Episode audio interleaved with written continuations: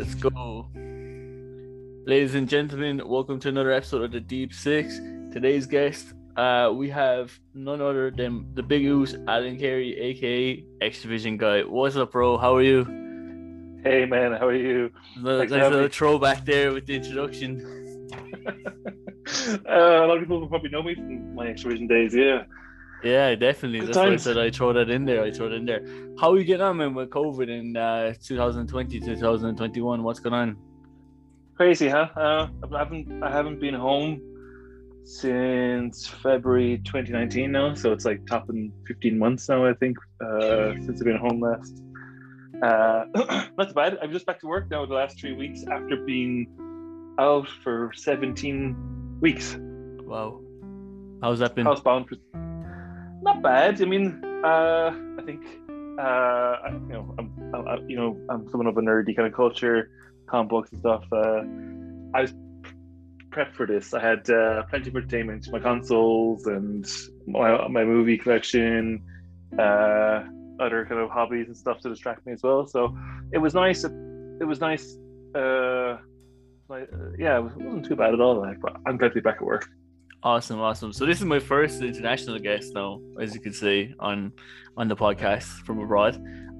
Yes. And that's a big part of who you are as well. You love to travel, you know. And yep. Right now you've set up sticks in Holland. So is it for good?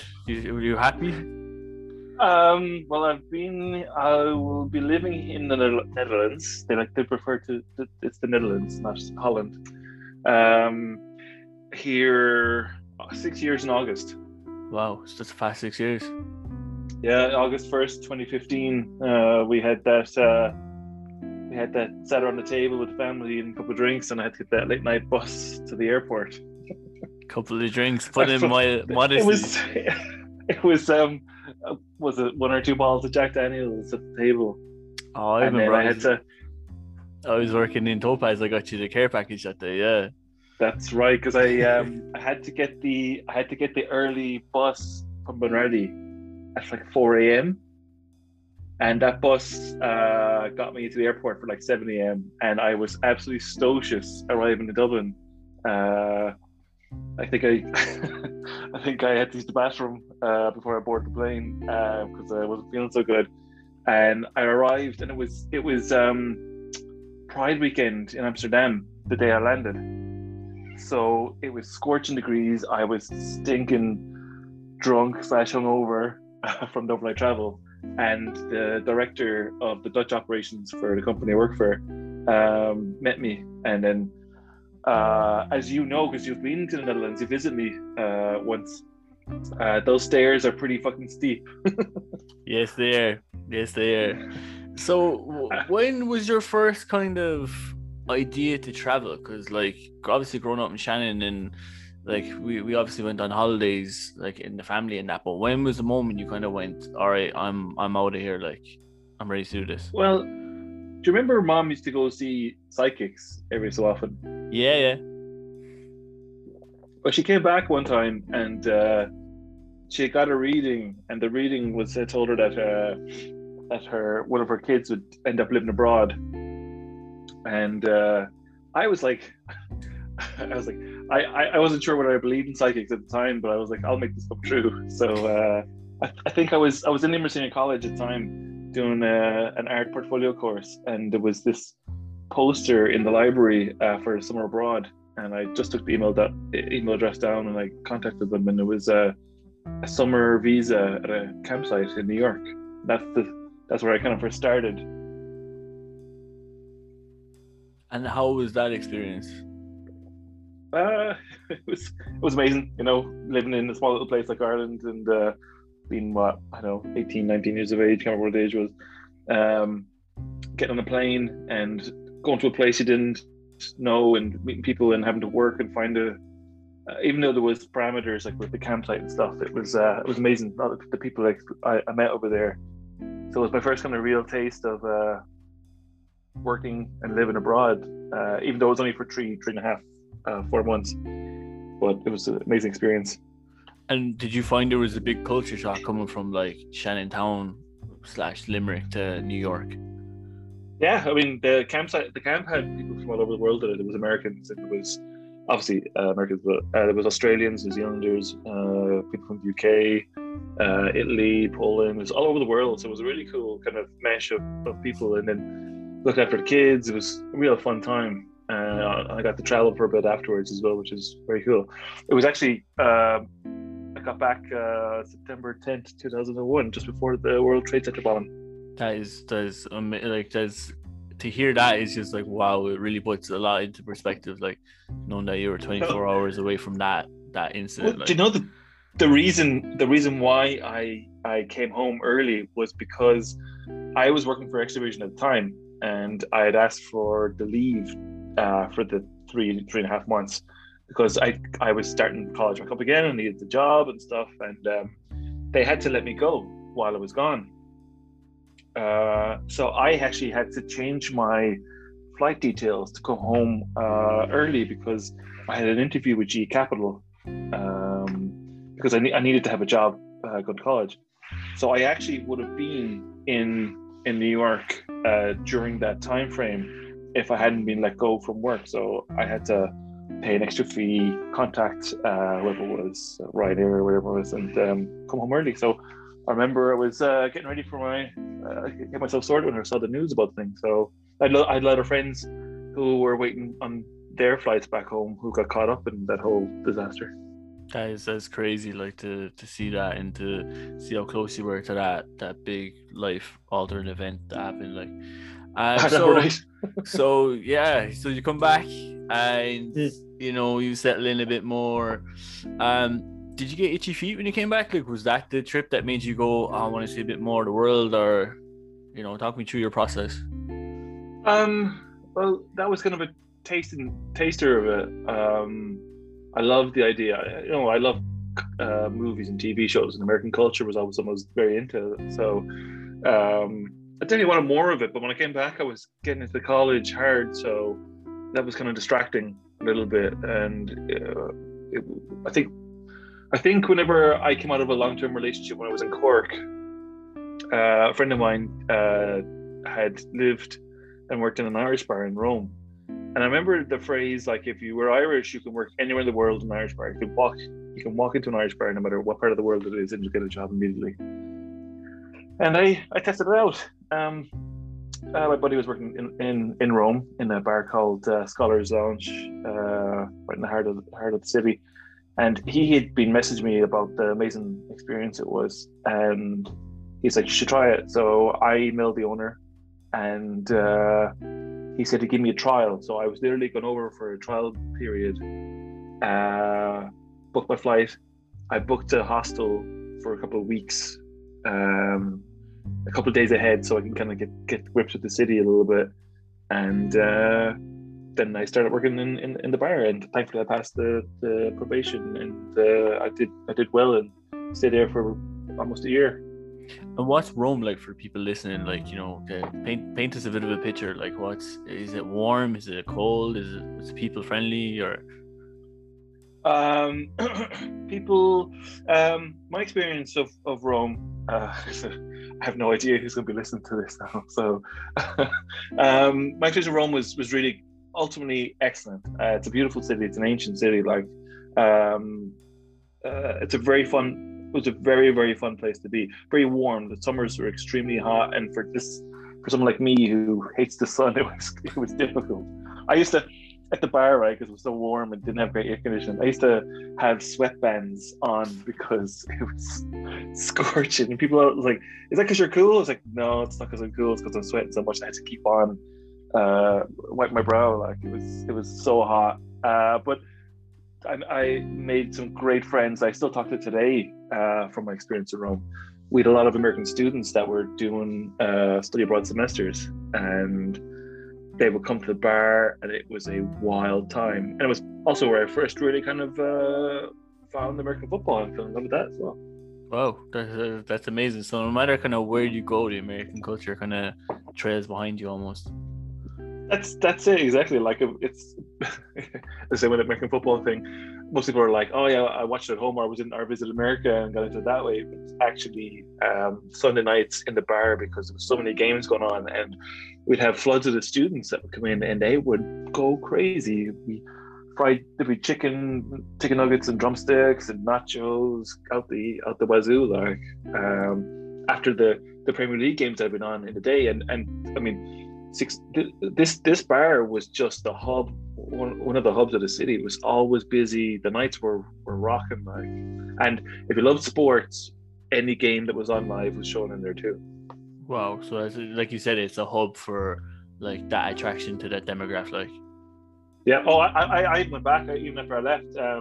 I think I went back a couple of times just for the nightlife experience. It was such a fun city, but it was when you're living the life of a bartender, it definitely affects your liver. Because when I wasn't working, I was in there drinking, so whatever money I was earning, I was going right back at the bar. It put some years on you for sure, or took some years off you, mm-hmm. one or the other. Well, you remember the big drinking thing we had before I left? Yeah, that was one of the most epic nights ever. Towards what a family gathering can hold to like that. Yeah, it was pretty spectacular, like. It was. I mean, it was my first real. The summer camp thing was a temporary thing, but this was my first real. Right, I'm moving from Shannon to Rome, and I'm going working in a bar, and I have no idea when I'm gonna be back.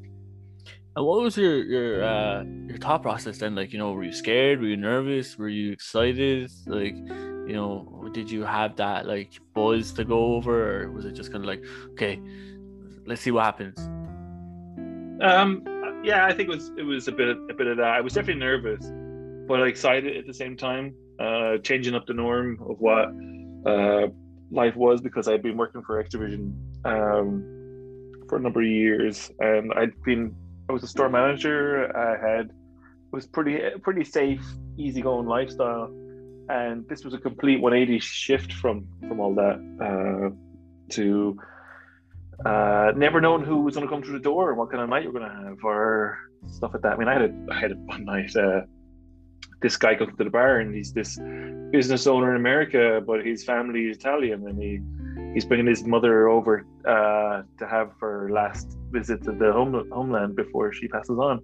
So he gets her back to the hotel and comes back, and he pretty much gives me his bank card and says, for the next 2 hours, every drink in this bar goes on this card. Wow. And that's the stuff you see in movies, like. It was, because I was kind of like looking at the card, and first I was like, I wasn't sure. I had to contact the manager, the guy on the bar at the start, and I was like, is this okay? And he's like, yeah, go for it. So he sat at the bar near me, and I kept on chatting to him, and I always remember he was like, where I'm from, I'm the king of my kingdom, but in here, right now, in this bar, you're the king of this castle. And I was like, okay. But it was amazing. After 2 hours, then every customer that came up, I was like, oh, no, they'll charge us on the gentleman here. And at the end of the 2 hours, then I cashed him up, and he gave me a big tip, and off he went. Wow. That's unheard of. Like, that's crazy. I never had like before. So the Rome experience, what came next after Rome? Did you touch base in Shannon for a while? Did you rebuild, or did you move on from there? Yeah, I came home. Because of there was I came home because I was going to America again. Okay. Getting the visa sorted, and I had to come home for a bit to get the money up for that. I'd met a girl in Rome who I fell for. That was actually the main reason why I left.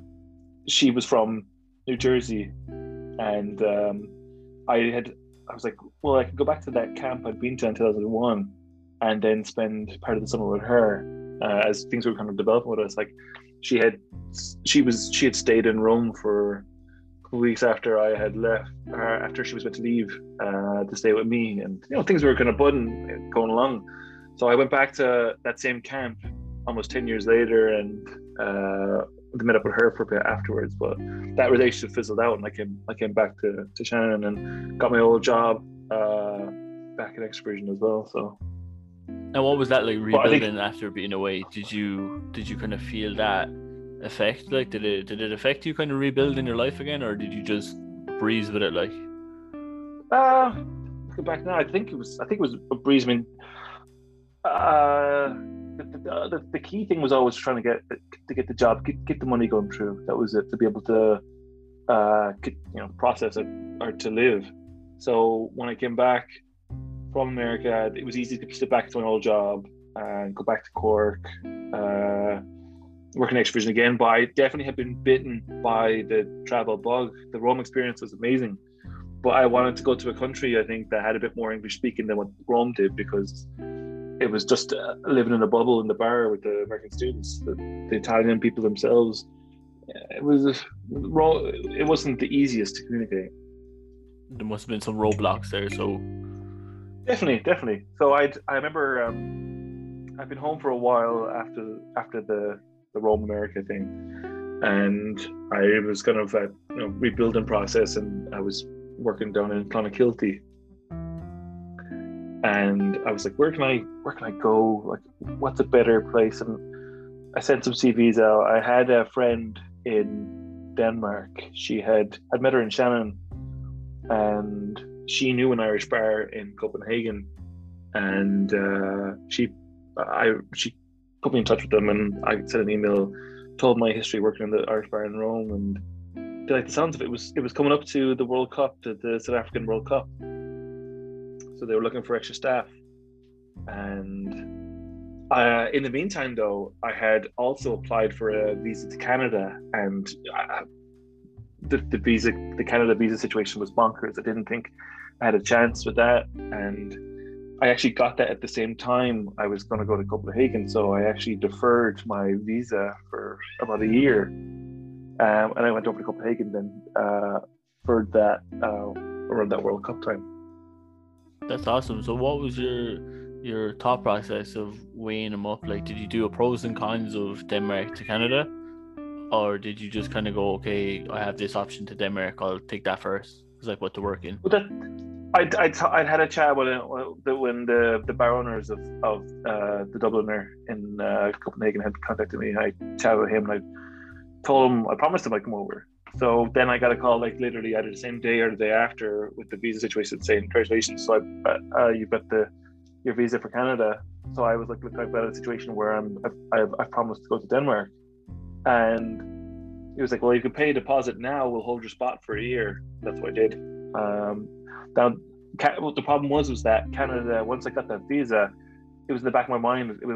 I did want that more, but I promised the Irish bar that I'd go there. So I did go there, but I always had that escape card of the Canadian visa behind me. So, and then Grandad got sick while I was in Denmark, and it was an excuse to come home. So, well, not an excuse, but it was, I had to come home to in case he wasn't going to make it, but he did.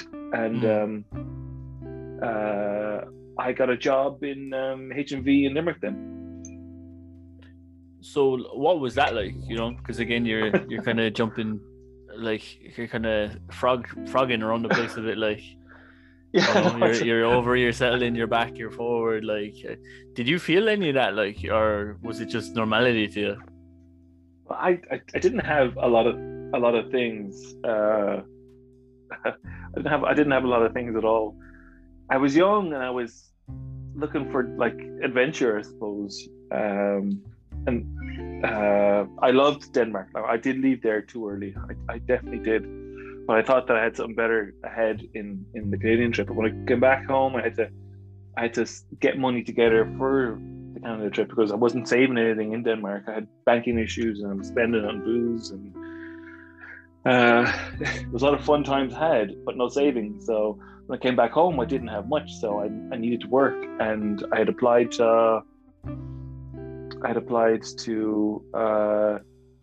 HMV and a few other places. I can't remember why I didn't go back to Extravision, but I got accepted in HMV, and I worked there for a good few months until after the Christmas period. But they couldn't keep me on because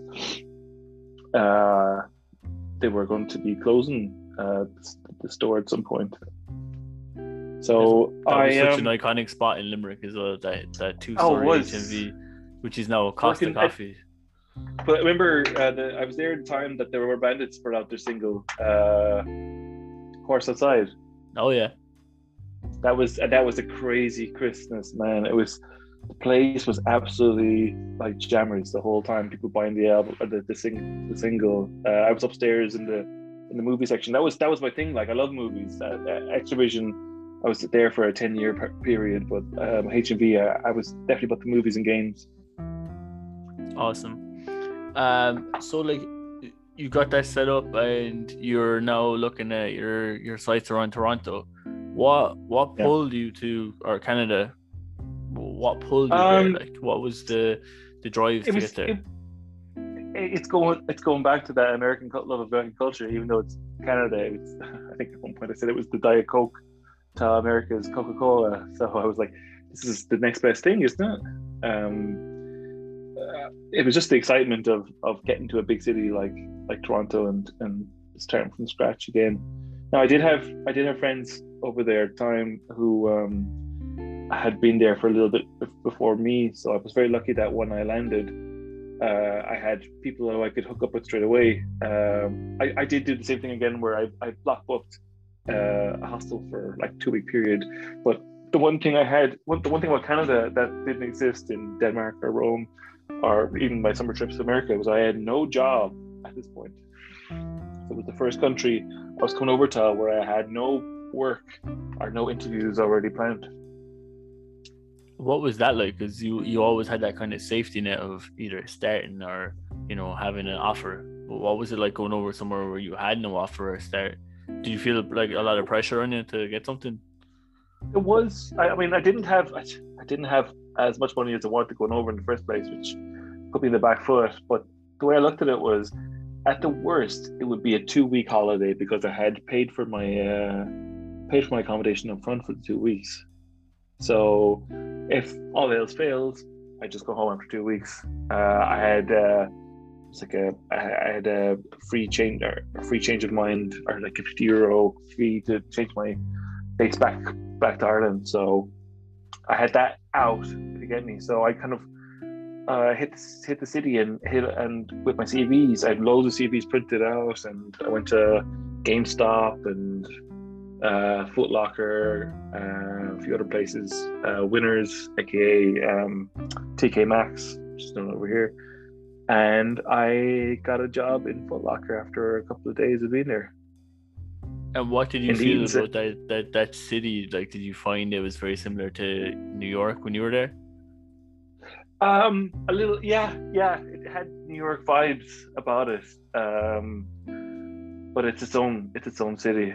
The patios, the outside areas, the drinking areas, just a lot more fun and open than the New York experience, but they're two different things. They're two absolutely different things. Friendly people too, by the way. Canadians, yeah, super friendly people. Yeah, amazing. Friendly. I made friends pretty quickly there as well. I mean, there was a group of Irish lads. It was a group of us. We'd always get together at the weekends and stuff. Toronto was a very expensive city, and I wasn't financially prepared going over there, so it was tricky. But it wasn't what I expected it to be overall, and I came back and it didn't work out for me for reasons, and I thought that was it. I thought that I had done enough bouncing around. I'd been to Canada, I'd been to Denmark, I'd been to Rome and America, and I was like, okay, that's it, just focus on being at home. And I got a job in Deals in January. And how did you feel then? Whenever, like, I think we're at 1, 2, 3, 4, 5. I think it was like your 6th place, and coming back, like, did you go, okay, my feet are planted on the ground now, I got my job in Deals, I'm gonna kick on here and drive on, like, or did you still have that what if? I think at that point I kind of regretted my decision to leave Copenhagen to gamble on Toronto, and I think it was a case of just I'm at home, family was at home. I got lucky enough because Deals was just opening in Shannon at the time, and it had been in Limerick for a while and was very successful there. So I was happy to be part of something new. I mean, literally, I was in bed one day, got the call from someone that there was open interviews down in the Oakwood, and I went down. I interviewed twice. I got called back, and the next day I was sent to where was this? I was sent up the country anyway for training. Literally, like the next day, it was just bish bash bosh to get everyone in trained, and then the store opened. It was just a blur after coming back from Canada. It was an absolute blur. You've kind of had a very fast-paced experience in that way. Like, did you ever have a moment where you just sat down and went, okay, I'm gonna take a breath, this is what I'm gonna do? Or is it just kind of like, oh yeah, this is the next route, like turn left here, turn right there? Like, or did you ever confide in anyone or look for advice off anyone, or did you kind of go in on your own? Like, I don't think I really took too long to think about it. Everything just seemed to kind of go one to another to another. With the Deals thing, like as soon as I left, the longest I had was when I left Deals. It was the longest period I was unemployed for years, absolutely years. It was around the time the recession had kicked in hard in Ireland, so there wasn't many jobs for retail or bar work and stuff. Yeah, I remember that time. Actually, it was crazy. I did have a lot of time for reflection during that period. All right, I was desperate for work, and I looked back at all the places I've been and what I'd done, and I was like, oh, that's it. That's all the past now. I just focused on getting a new job, and then I got lucky to get a job in CEX. CEX, that's awesome, man. Just going back to like the travel thing for a minute before we segue, do you think that because you didn't overanalyze your travel experience that it suited you better? Because sometimes you hear people, they kind of overanalyze it and they almost talk themselves out of it. Do you think the fact that you didn't do that really helped you? I think so. I definitely think I blocked out the negative stuff that was involved in those things. You know, the reasons why I couldn't stay there long enough are the fast hopping and skipping, jumping from one country to another. Even, like, talk about it now, it's all zip, zip, zip. It wasn't like that. There was time periods between each of these trips, and I mean, I was alone for long periods on these. I definitely think that those experiences taught me to be able to survive by myself as well. Yeah, definitely, because we come from a big close-knit family where it's like, you know, you always have someone around you, like, so to have that ability to be on your own is such a key and important life skill to have, like, especially during quarantine, man.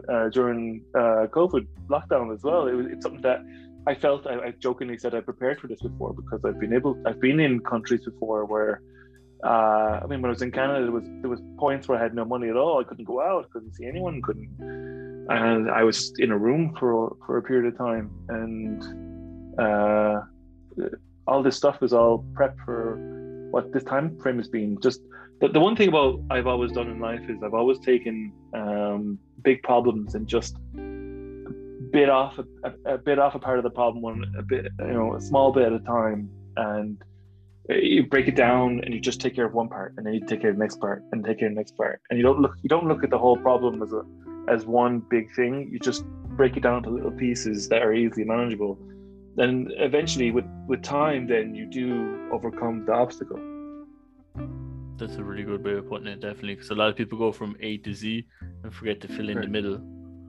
Yeah, but that's it. Like, even with the current quarantine, for example, if I said to myself back in 2019, after I flew back in February 2019, if I said to myself, oh, you're not going to be able to do this, this, and this for a year and a half or longer, and you look at that whole expanse of it, then that could affect my mental health. But it's like, okay, let's get through this week at a time, let's get through this month at a time, let's get through this 3 months at a time, and things are getting better. It's on the up and up now, and I definitely think that I'll definitely be home before Christmas this year. So, you know, the that's patience great. And yeah, it'll be totally worth it as well, because everyone's going to be excited to get back together again, as it was. I honestly can't wait for the first night out, like our get together when I get home again, because it's been far too long. Yeah, there's a big one coming. This is just to let everyone know there's a big one coming. Well, I mean, I turned 40 in February, so yeah, man, and I turned 30, so you know we've got two big birthdays to celebrate there, like. We do indeed, absolutely. You know, so you're a comic book guy. Yes. You display that a lot in t-shirts and posting and stuff like that. When was your first experience with the comic book universe? Like, what drawed you into it? It was our uncle Liam in Sixmile Bridge. He had this collection, amazing collection of comic books, in my then young mind. And I used to walk over, and he would actually ask me what was I into, and I at the time it was like Spider-Man or the Hulk or the X-Men and stuff, and he would lend me his comic books. I'd walk from his house then to our house, and I would read, and then I'd draw and stuff, and I had a good relationship with Liam, and he moved to Dublin, and I had, in a comic book shop up there, I had a file kept with my name in it, and I would select a number of titles. And I was working in the Oakwood Arms Hotel at the time, you know, super young, lots of money. It was all disposable income for this stuff. And I'd get the bus up to Dublin to him, and I'd stay with him for the weekend, and go to the comic book shop, and I'd buy it, and I'd come home with a box, like giant box of comic books. You've seen the collection at the parents' house. For anyone that doesn't know, this collection is a full walk-in wardrobe. There's an impressive catalogue of comics, and it covers everything, doesn't it? It's not just Marvel. There's DC in there as well. There's There's other catalogs. There's some Image. Yeah, there's Image Comics stuff there. There's DC. There's the Wizard stuff as well. I am at its heart a Marvel fan, but I love all comic books, and. I've recently watched Invincible on Amazon, and I've been very close to try back catalog and that, maybe get the graphic novel for that. Do you remember the first issue you ever read or collected? I remember the first in my hand. It was Spider-Man and His Amazing Friends Annual from 1988, I believe. And on the cover had Spider-Man, Iceman, and Firestar. And there was a couple other issues in that annual, I think, was this big hardback thing that they'd done in the 80s. That was the very first one I remember reading, because it was the only one we had until our uncle lent us stuff. And I remember I was reading Superman versus Aliens, and it was kind of this crazy crossover stuff that I'd never seen before. It was just kind of stuck with me. And even now, I subscribe to the Marvel Unlimited app on my iPad, and I can go back to all those comic books and find them, and it's an amazing service to be able to reread this stuff. It's crazy to think that we have that now in the big catalogue of physical comic books that you have in our home house in Shannon, like, that you can flick an iPad towards going into this collection. Yeah. It's the equivalent of Spotify, man. I mean, yeah. Back then you used to have all these discs, all these CDs. Like, you remember Dad's collection on the kitchen? Like, there was so many CDs there, probably still is.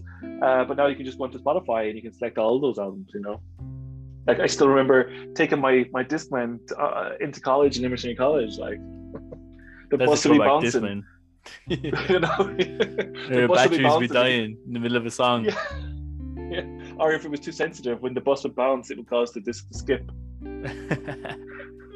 Oh man, that is crazy. What is it about comics that keeps pulling you in year and year and year after, you know, that you didn't kind of get fed up and move on from it? What kind of kept your curiosity to? Is it styles of writing, styles of drawing?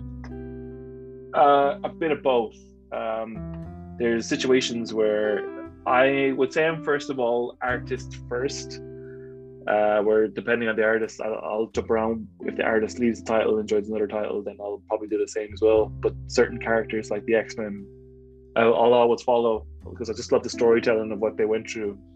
So yeah, it's a bit of both. I think the more I get older, the more the storytelling is important than the art. But definitely when I was younger, the art style definitely influenced on what I read. And it was Joe Madureira, who is an American artist, but he brought this American manga experience to the X-Men. He eventually would do his own comic book called Battle Chasers, and he created Darksiders, the game as well, and designed all their character stuff too.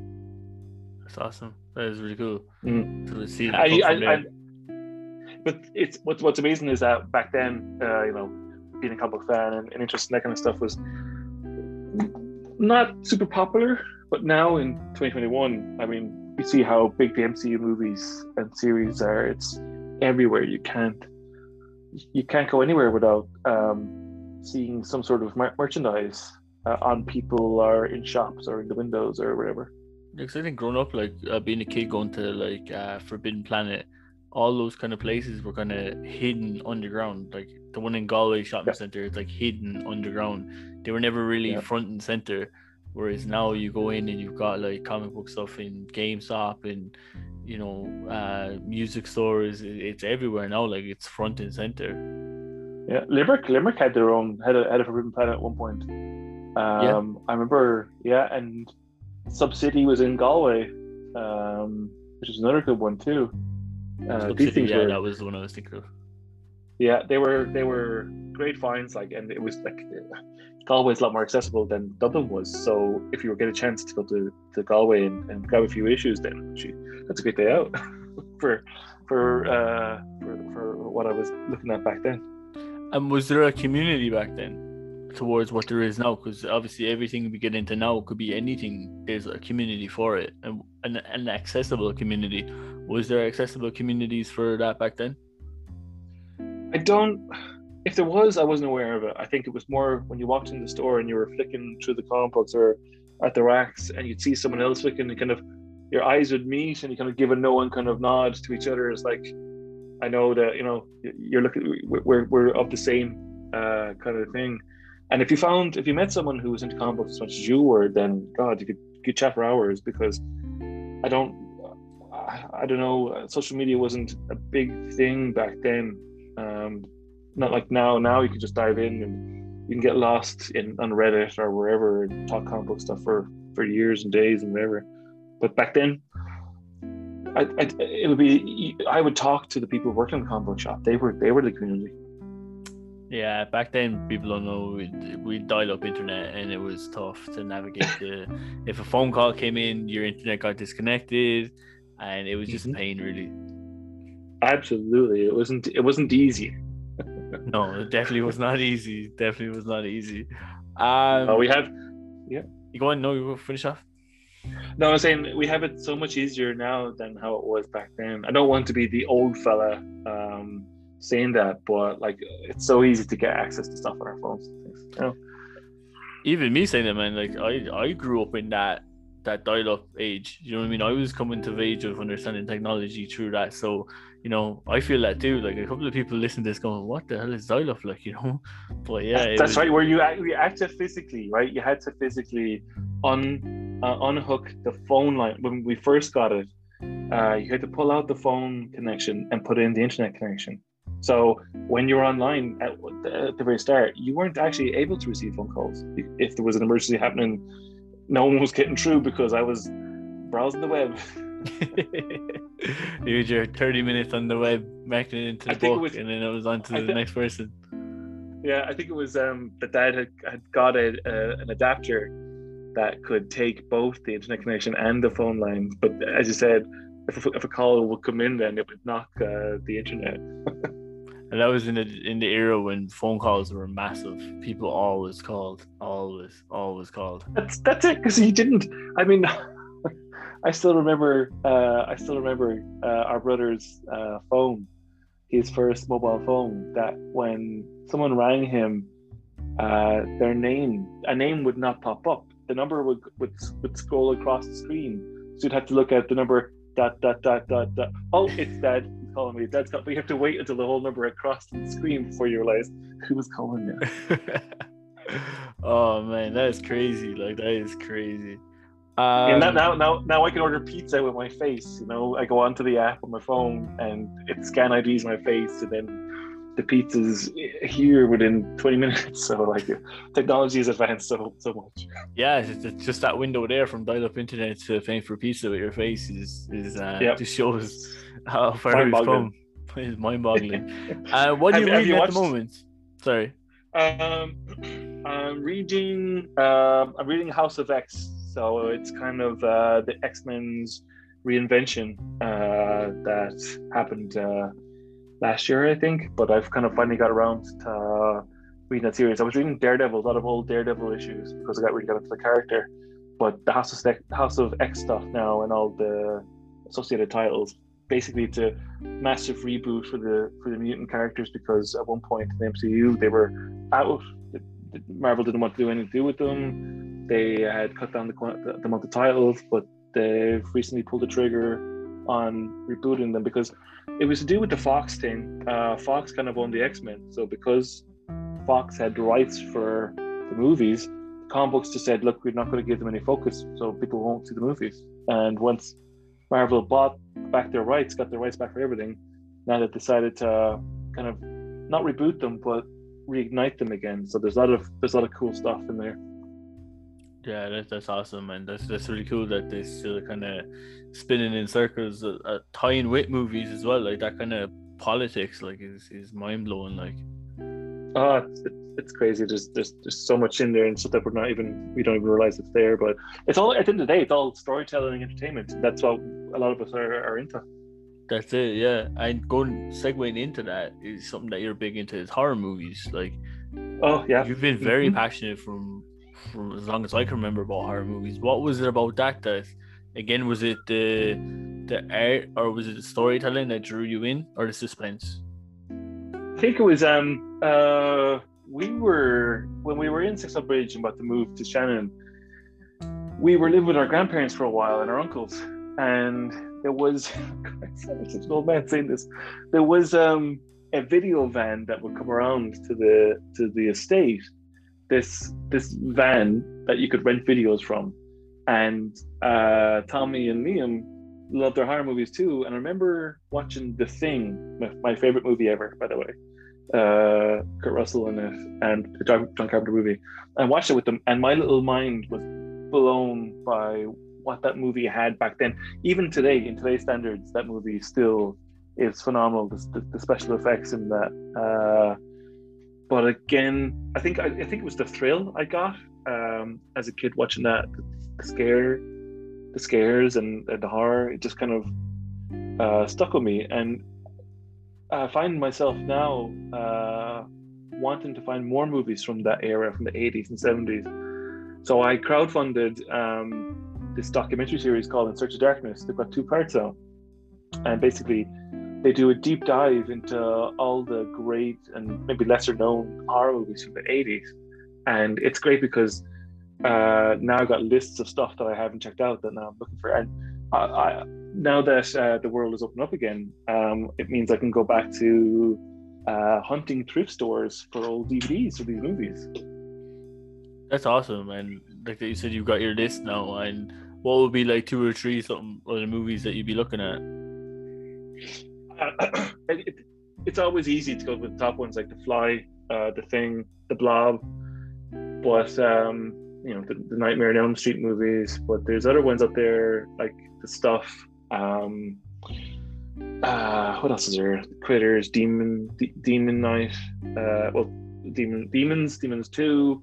Some of the Italian stuff, and even recently we've been looking at terrible older horror movies for a laugh as well, because those movies made money, they were cheaply made, so if I can find them, and YouTube has so many of them that you can watch for free as well.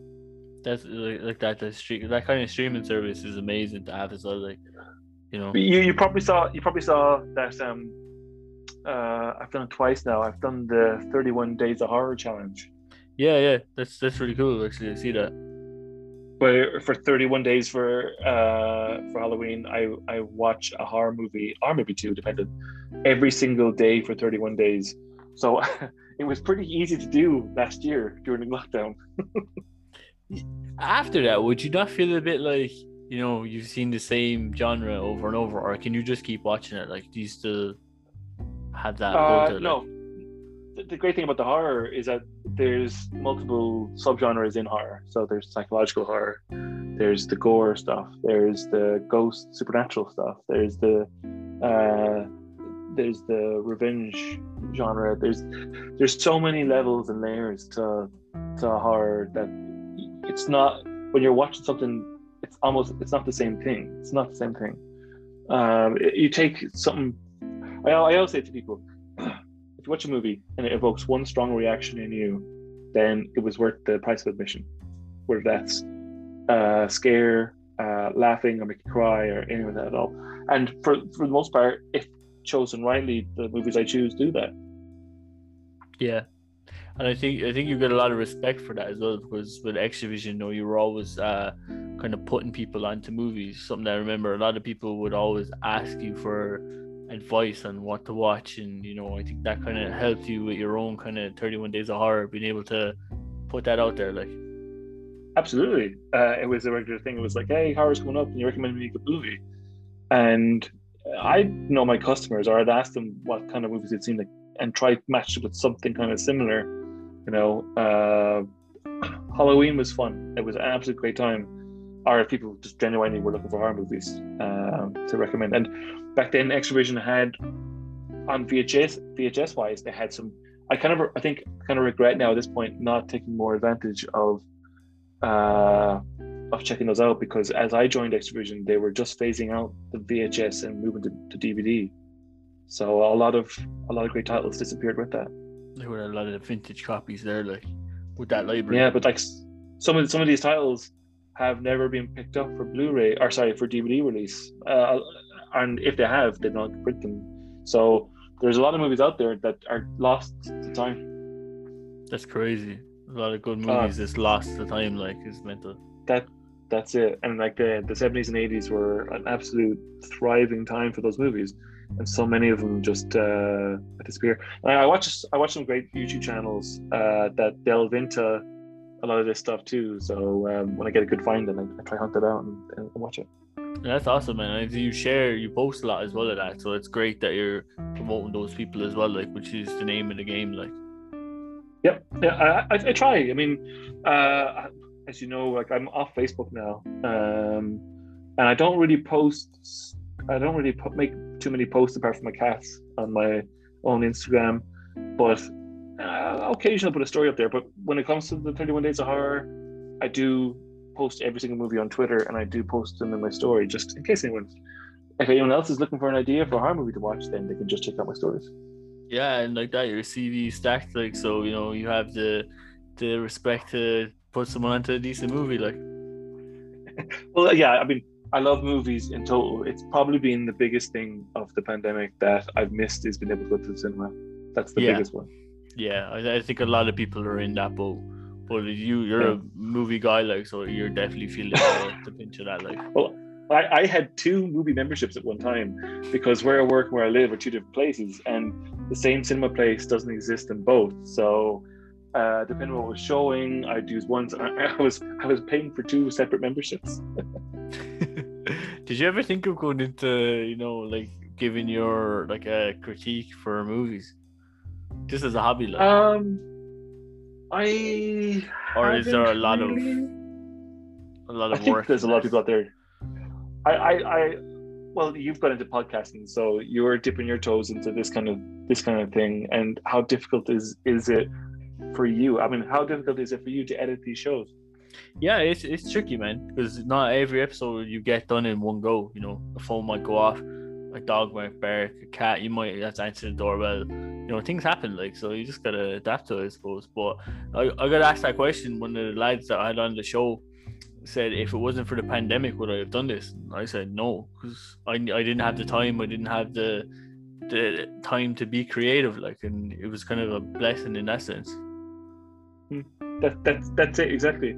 It's you get the time, and in the time, then it's you can delve down to something maybe you want to try out, or want to try, or want to do, and then you discover if you really have a passion for it or not. So That's one of the benefits of having all this time it has. I just wanted to come out of this with something. Do you know what I mean? Something productive. Yeah, I mean, yeah, I was the same. Now that I'm back to work again, I'm back like 5 weeks. Those 17 weeks off I had from mid-December until April absolutely flew by. I don't think I played a PlayStation 4 game at all in that time frame either. I was so busy doing other things. That's amazing though that you had something to keep you occupied though, because a lot of people didn't or don't, because obviously we're still we're coming out of restrictions slowly, but Ireland has got pretty hammered with restrictions and being boxed in, so you know it's great to see people taking on other projects and outlets like. So with the murder side of stuff, you're a murder podcast guy, something that you were talking to me about years and years ago, and I didn't have a clue what you were talking about, to be honest, until I delved my own feet into it. And it is a really eye-opening world when you start listening to these podcasts. Oh my God, is it what? I mean, you see the explosion on, I don't know if you noticed, but Netflix has started doing these high-end series based on different serial killers and stuff because of the explosion of podcasts. I remember the one that really kicked it off, which was Serial. I listened to the first season of that, and I was working for CEX and Ennis back then, and it was on the bus into Ennis where I was listening to it, and I was blown away. It would make the trip into Ennis like go by so quickly. I got so caught up in it, and it's just kind of grown from there. It's just looking for. I think why I'm into it is the psychology of why these people do that. You know, why is it that you listen to them? Yeah, like you, I work at a station for 8 hours, so I have the ability. To we're allowed to use headphones and that, and there's only so much music you can listen to, so I said, you know what, I broadened my horizons to see what all the smoke was about, basically. I seen all the Netflix stuff, and the podcasting is just a lot more raw. There's a lot more told, there's a lot more spoken in it than I found that was shown on Netflix. For example, the Son of Sam one that's on Netflix, I kind of found the podcast was more detailed and they went into more of his psyche than they did on the Netflix one. Seeing that was, you know, first of all, you're sitting there and you're going, whoa, this person did this, he did that. And then you've got the people speaking of the psychological side of it, and it just hooks you in. You're completely, you want to know what happens next. Yeah. With these serial killer podcasts, are true crime. That's probably the best way to call it. Yeah, true crime. Yeah. It's two things. The question is always nature or nurture. Were people born that way, or were they molded into that way? And that's the psychological hook for me. I mean, I would say it probably connects a little bit to the horror, the love of horror I have, even though horror is fiction and true crime is not. But The Walking Dead always advertises the fact that the true horror is mankind themselves. And this stuff shows it. I have been out and about, traveling to work or out for walks and stuff, and I would listen to a podcast that would literally make my jaw drop, going, because someone would do that thing, and it just stuns me that humanity can do some of those things. But what was the podcast for you that made your jaw drop, or what was the episode? The podcast. Would be called, the podcast is called Cold, and basically it's the investigation of a guy who supposedly made his wife disappear. Her body has never been found, and the intense media speculation on the case and what happened at the end. I'm not going to say anything about it, you have to look into it, but that podcast, the ending of it, my jaw dropped, and it hit me emotionally as well because of what happened. It's a big series, there's a lot of information in it, but by the end of it, like you're fully in on it, and it's just how it ended was disgraceful, and it's a must for true crime fans. But again, there's God, there's supposed to be hundreds and hundreds of true crime podcasts out there right now. So, but that's the one for me that really kind of hit hard. Yeah, and that's what they do, though. You know, that's the, I guess, the whole point of them is they do kind of hate you for six whenever they're digging it up. Like, you know, for me it was the John Wayne Gacy story. When he killed those 33 young fellas, that story for me, I was like, wow, someone can do that is frightening. And I listened to Parcast. And they've got so many subsections. I see them as well. Yeah. And I just like how it's narrated and how well spoken they are, and you just get hooked into it, like, you know. Yeah. Yeah, that's they're really good. It's a good sound quality. They break the information down factually. One of the ones I was turned to a series as well last year was the one that David Tennant played, the Scottish guy who flushed his victims down the toilet. Oh, whoa. ITV had a 3-part series last year about it. Let me see. David Tennant, serial killer series.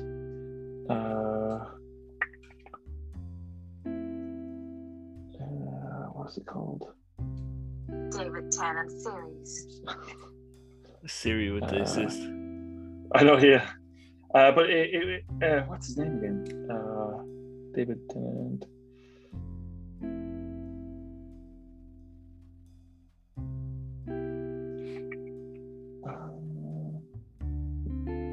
Dennis Nielsen. Okay. So Nielsen was a Scottish guy who would bring guys back to his place, and then he'd kill them, and then he would dispose of the body parts by flushing down the toilet. And eventually the pipes jammed and the plumber found it, and he was arrested because of that. There's a library of serial killers and true crime. Like, it's just, yeah, you know, when you think you've heard the worst, there's another one. Well, they call him the British Jeffrey Dahmer. Oh yeah. That's his. He's been known as that, but yeah, it's just the craziness of how he did that, then tried to get away with it, and then how the police caught him. So, but yeah, it's not something I talk about too often. It's something that lives in my mind because, like, when I download my podcast for the coming day ahead, it's like sports, true crime, and comic book stuff, and they're always a go-to. They're great long format listening, and that's in certain days you need something that occupies you for hours at a time. But I think now it's getting more magnified. Like, you look at Zac Efron did the Ted Bundy movie. You've got all the Netflix originals. You've got the American Horror Story. Yeah. Based off all these incidences, like, you know, it is probably at its biggest now. Like, and people are talking about it a lot more too. That's very true. It brings me to, I saw a trailer yesterday only. Okay, so one of the podcasts that kind of hit me as well last year, the year before last, was a series called Dr. Death. But this guy who managed to rise to the top of his ranks and was able to operate on people, but he ended up killing and maiming so many people before he was actually brought down. And it should make you very scared of the American healthcare system. That's all I'll say. But it's been developed into a series on Netflix, and they've got this massive cast. Joshua Jackson, basically from Dawson's Creek, is playing the doctor, and they've got Alec Baldwin. And I looked at it the other day, and I was like, "Oh my god!" I listened to this podcast, and now it's been developed into a series, and you know, I'm gonna be watching it. It's unbelievable. Like, Netflix are cashing in on all these stories now. Like, they're making so much content. Like, so much content, and now it's like non-stop streaming service. Like, Paramount just announced their own streaming service. So you've got Amazon, you've got Netflix, you got Disney Plus, you got, in America, you got HBO Max, you got the Paramount one, Hulu. You have the Hulu. Well, Hulu now we get that here in Europe. Hulu's is part of Disney Plus. That's Stars here, because what Hulu is the Fox was Fox's streaming service that Disney acquired when they bought them out. So any of the kind of adult content goes on Hulu in the States, but we get it here on Stars. But there's so much more, and now they're all fighting each other to see. Like, I mean, unless you get a lot of money, you can't get them all, can you? Can you is the question, and someone will try, definitely. So, oh, of course. Going to your, what you were doing during the lockdown is a hobby, something that you're very, very interested and passionate about is your opposable thumbs. Talk to me about that. Well, where did it start? Well, it's funny because you said my opposable thumbs. So opposable thumbs is a toy photography Instagram account that I set up. Basically, I take pictures of toys in action poses and look for likes on them, I guess. Probably the best way of putting it. Yeah, it was, so you came to visit me and you saw my office at work. Mm-hmm. I was very lucky to, thank you. Basically my office, it was, my desk area was wall to wall with toys, some in their boxes, some not in their boxes. A lot of the naked horror figures, so Freddy Krueger, Ghostface from Scream, Jason Voorhees, It from the It series, and Predator and Aliens and stuff. So I was lucky enough before everything went to the way it did. I used to go to a lot of comic conventions, and I always was looking out for something cool. And I think it came from when we were younger, and the kind of toys we were into when we were younger, some of the ones we couldn't get. And now that technology has advanced so much, like when they're doing these toys, like they're using amazing technology to be able to make them look as realistic as possible. And I would just collect them. I had just so many accrued. And when the first lockdown came in 2019, I just thought it'd be a great idea, because I'd been kind of taking pictures idly without doing anything with them, to take them home.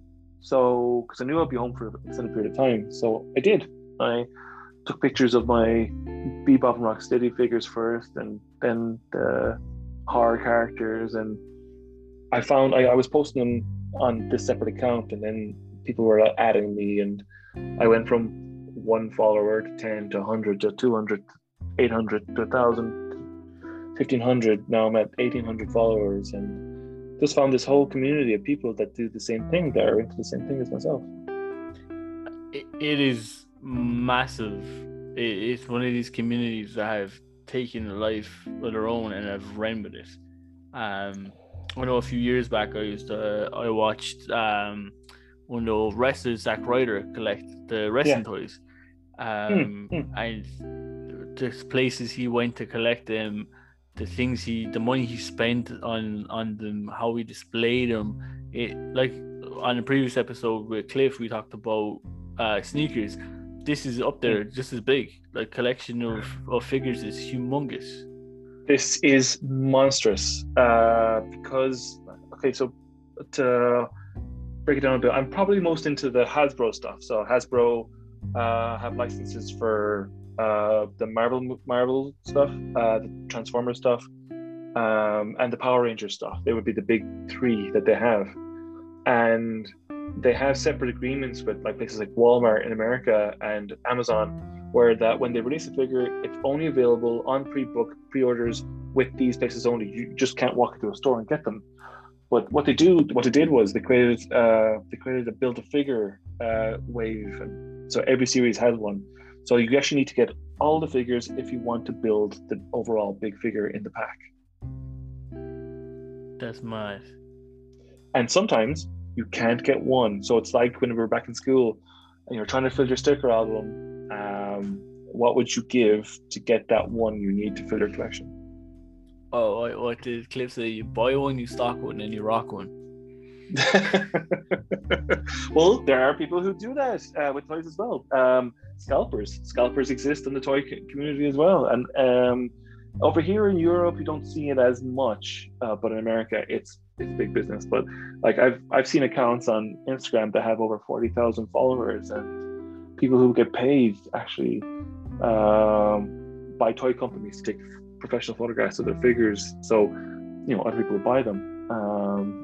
it's crazy. And there's like I saw an event, Hasbro did their own thing recently, and kind of an event for announcing a new collection. And the guy from Red Hot Chili Peppers, or not Red Hot Chili Peppers, there was celebrities. Jack Black performed at one of the events live, but there's other famous people involved in this kind of stuff, and they do introductions and show off the toys and things. It's crazy. Like Kevin Smith, that showed off a Transformer, an Optimus Prime, that by itself can turn from a truck into a Transformer and move around and do all these moves and everything. It's absolutely crazy. That is mental. Like how far they've come. Like I remember, like growing up, I think the first kind of real figure that caught my eye was the Spawn characters. Some of the detail in them were just crazy. But they've been coming back. Todd McFarlane has been doing DC figures, and he's doing new Spawn figures. Man, he had a Kickstarter for a brand new Spawn, which just dropped in the last 2 months. I mean, those things are amazing looking. That's what kind of popped into my head, because Ferg got one recently, and he's put a video up of it on Snapchat, and how it was packaged, the amount of detail in it, and it was just like amazing to see that kind of detail coming out with something that I would have seen as a kid. Seen it now, but whoa, like this is coming back in a big way, like. Isn't it what's that quote from Step Brothers? Never lose your dinosaur. Yeah, never lose your dinosaur. Yeah. I think I've always kind of like connected to that a little bit. Like I did enjoy during lockdown that if you were able to buy something online, you could still have stuff delivered, and it was nice getting packages to the door of different stuff that had dropped. But as you said, I had no idea when I started taking pictures that there was so many out there from all different makers. I mean, one of the biggest ones in the world, man, Dragon Ball Z figures. Wow, those things are. I have two on the table right in front of me as two gifts as well. Like, you know, one from Ferg and one from our brother Kevin. Like, you know, it's, you know, they serve as gifts, they serve as hobbies. You know, there's a whole realm of this. Like, well, that's it. I mean, like in my pictures on my account. The idea is that I try to make my figures as real as possible. So I'll snap some pictures and then I edit them and I remove backgrounds, or I add special effects to the characters to give them power, or I add other little things here. I try to eliminate the little things in them that make them look like toys. And I try to make them look as real as possible. And just, you know, it kept me stimulated and entertained, and hopefully other people as well. And like I log into Instagram, I log into that account before my own one because there's way more activity on it, and just people commenting and talking and DMs and stuff. And it's a fun thing to do as a hobby. And where do you see it going? Like, would you like to have that, you know, that person reach out to you and be like, hey man, could you snap this? It's coming out in a few years, or a discount code for something or other, or is it just fun? It's just fun. It's just taking a picture, getting an idea. Because one of my favorite figures is the Deadpool figure from the movies, the Fox Deadpool, not the comic one, but the Ryan Reynolds version. And I put him in a lot of comedy positions, and I just tried to. I give myself a laugh as well when I'm doing these, when I'm shooting them, and then I like the reactions I get afterwards. And if someone gets a laugh out of it or enjoys it, then it's totally worth the time doing it. And again, it's when you're editing, it's like, I don't know, like it's creative because you're trying to make it pop and make it spark and make it stand out. And there's nothing more satisfying whenever you take a picture and it gets like over 500 likes. I mean, I've never got 500 likes in anything in my life, so that's the small little pat in the back for something that I've done or achieved, because something that I've created. And that's it, and it's something that's relatable to a lot of people too. Like, you know, it's not, you know, different avenues. You know, it is what you see on the screen, like, you know, which is awesome. And for some of your captions, you think about them as for some of the comics you've read, like witty lines, or like it's just your own kind of mindset? Some are my own and some are quoted from comic books, yeah. Like depends on the character. If it's Deadpool, it's generally my own. But if it's something like Blade, I'll quote a comic book or a movie quote from them. Like Phoenix was a comic book quote. Blade was. But sometimes I'll get an idea. I'll just take a couple of figures out and I'll pose them a little bit, and I'll get an idea for an action shot, and then once I edit it, then I get the idea then as well. So it's a weird process, but it gets there, I guess. Yeah, it's what's weird is I didn't tell anyone really that I'd done this. Maybe some people would start. So there was people on my own Instagram that were liking it and didn't know that it was actually me making them. So I was like, yeah, that's me. You gotta take credit for your work, though. That's one that's important, like, you know. You gotta take credit for your work. That's very, very true. But yeah, I mean, at the end of the day, it's the same as watching the horror movies, or listening to the true crime podcasts, or rewatching old TV shows, or doing this. These are all things that were keeping me distracted from the bigger things going on in the world, and making time go by in a much nicer way. Escapism, definitely. That's exactly what it is. It's absolute escapism, and that's very important to have. Another thing, actually, that we've come and grown with is wrestling. This has been in our family for, like, you know, for as long as I can remember. Like, I get it all. I still rock the wrestling t-shirts when I'm working out, or just day-to-day wear. Like, people kind of look at you and they go, oh, that's stupid, that's fake, blah blah blah. But for me, I think it's probably total escapism. It stuck to me from a kid. We've had some great conversations, made some great friends from it. What was your earliest memory of that? Yeah, our family has been we've been immersed in it, you know. Like, we try to tell people that literally the story of Dad holding the satellite to get the channel for the wrestling, taking us up to Dublin through Eurosport. Yeah, Eurosport. I mean, to whenever I was working for Extravision, and I was in Portugal on a manager's retreat thing, and I sat down with someone from THQ, same table as me, and I kept on annoying them all night long with my wrestling knowledge, that they were like, we're so impressed with you, we're going to give you 2 tickets because WWE is coming to Dublin, and we're going to give you the game on the console of your choice. I'm going to give you 2 tickets to see WWE Superstars in Dublin on whatever date it was. So that was an incredible experience for someone who, like me, who loved it so much, to get a reward because I loved it so much. And yeah, like that, and to get something like that from it is makes it all worthwhile as well. Like, you know, for me, early memories of Friday nights watching Raw, you know, getting food, the WCW, like, you know, we watched a bit of that. You know, it's just a childhood, like, and it kind of stuck with us through growing up, like. And I think it's the storytelling, you know. We always kind of go to that with comics and games and stuff. It's just good storytelling. And yeah, and the athleticism mixed with it as well. Then you see some cool spots that happen, and you like lose your mind.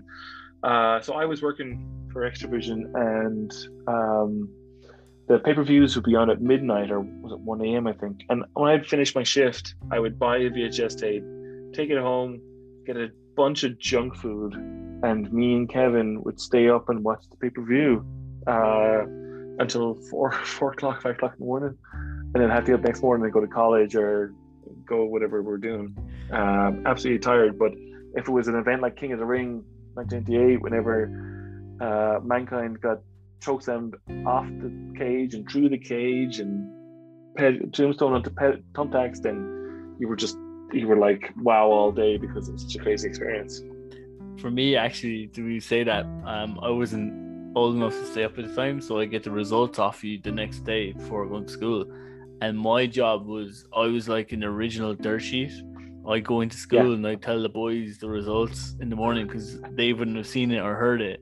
and they've all big wrestling fans. We all would gather together. They all wait for me to tell the results of the night before.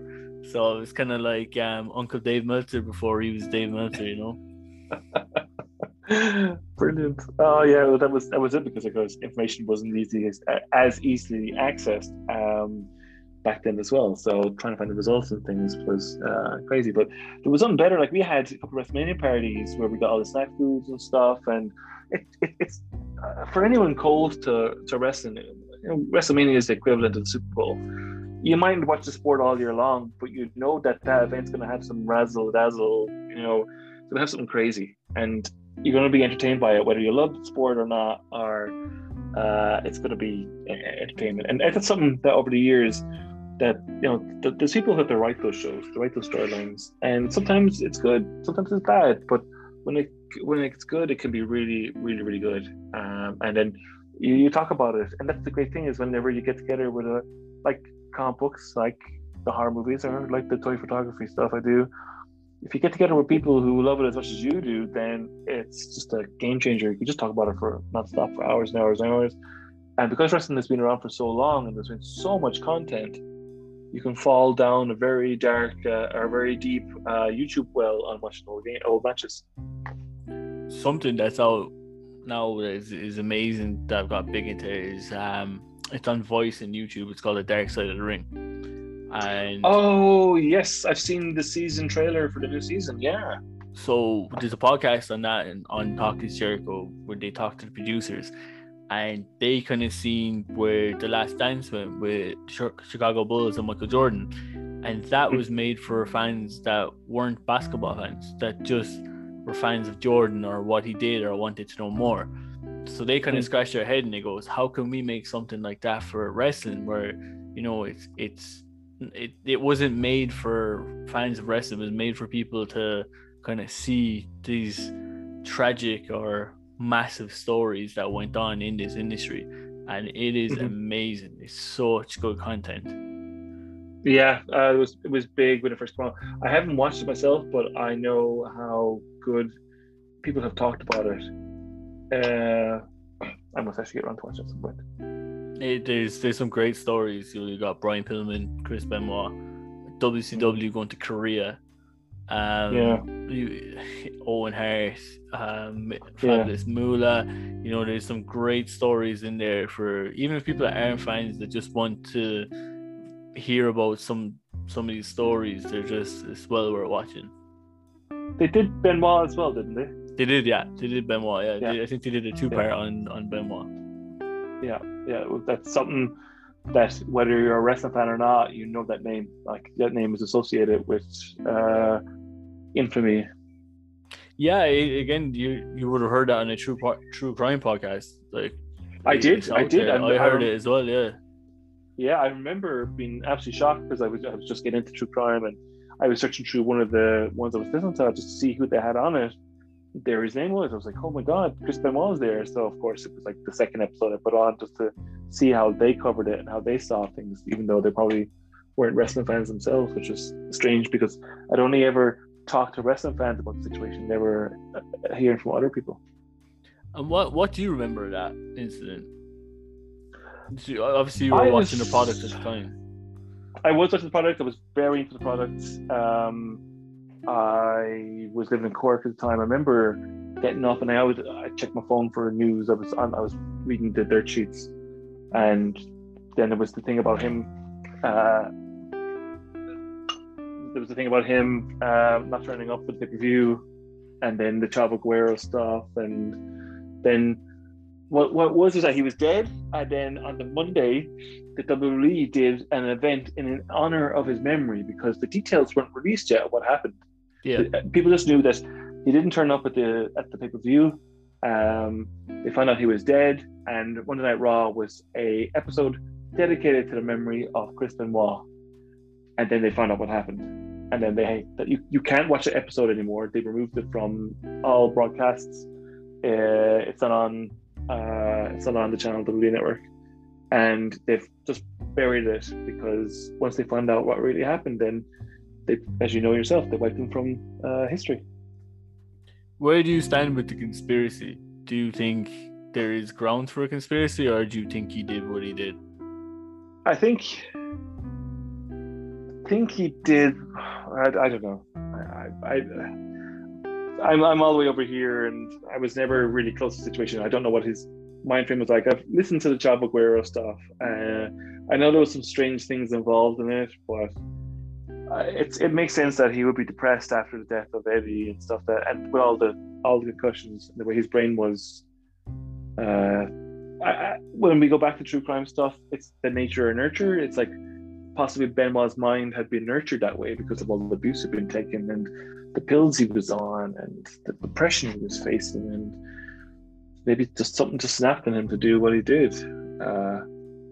I'd say you got to go by evidence, and the evidence suggests he did do it, so you have to go with that. Yeah, it's a mind-boggler. Like, you know, you think someone wasn't capable of doing the things that he did, and then, you know, he ends up all the evidence pointing that he did do what he did, like, and it's mental. Like, I was only saying that because I watched an episode of The Dark Side of the Ring, and Too Cool Scorpio was allegedly trying to kill Hawk, and Benoit talked him out of it.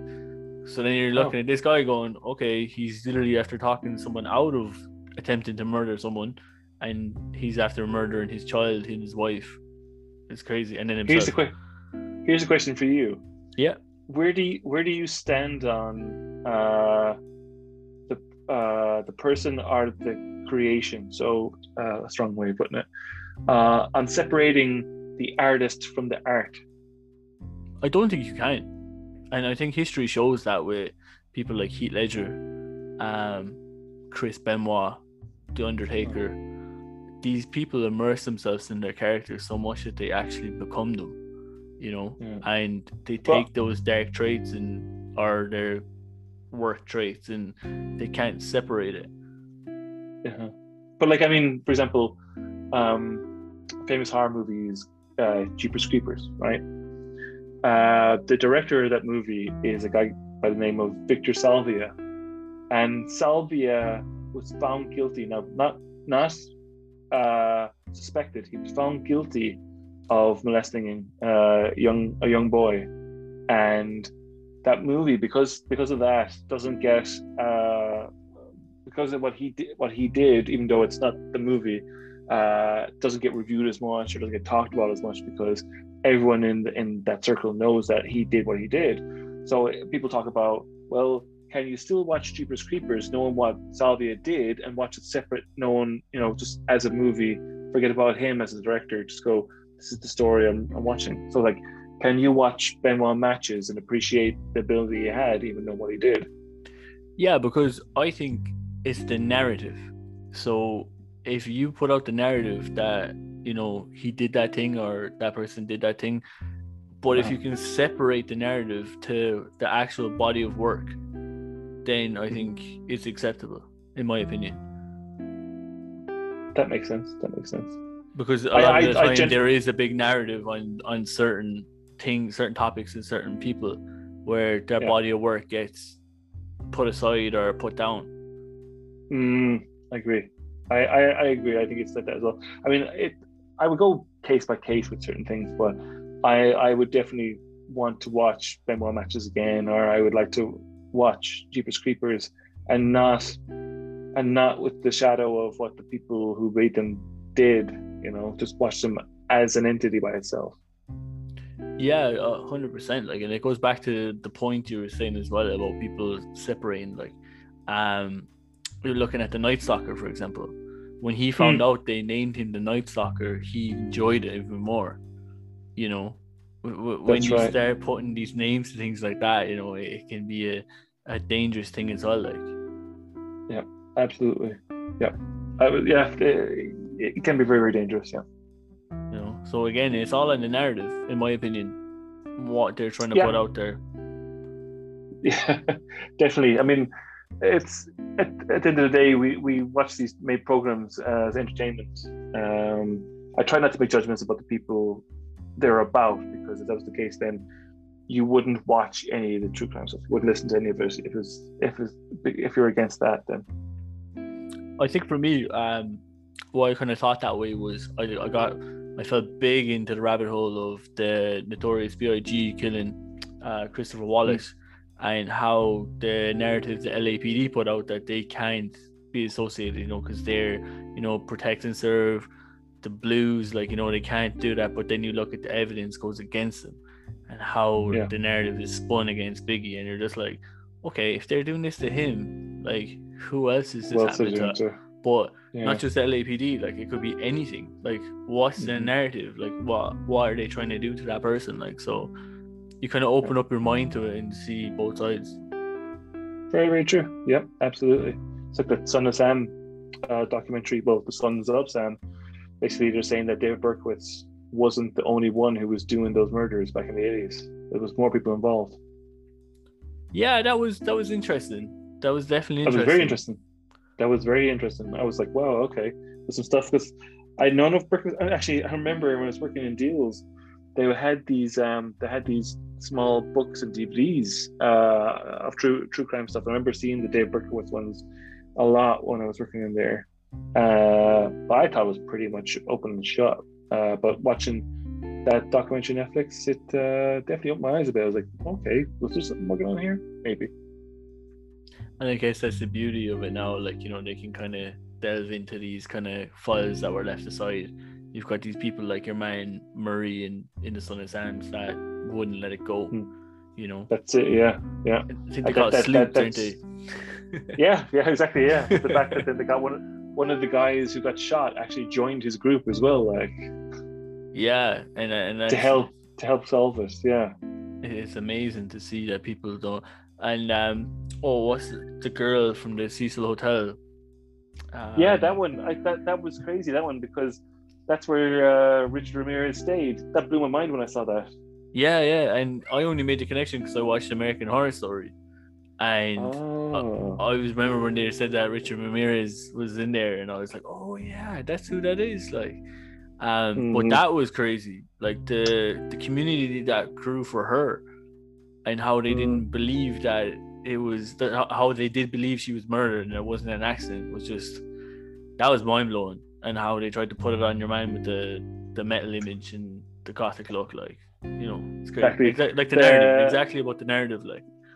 Yeah, but you saw on the Don't F with Cats. Yeah. Watch that one as well. Yeah. That had the same thing where, like, when the internet sleuths, if they pile on in the wrong direction, how it can destroy someone's life. Yeah, it's very easy done. Yeah, it's indicative of cancel culture a little bit in 2021 as well. If someone says something wrong and the wrong person gets involved in it, and then if it goes viral, it can end someone. Yeah, it's an avalanche effect, like, definitely. Yeah, but I mean, my own social media, I don't do that much. I browse on Twitter.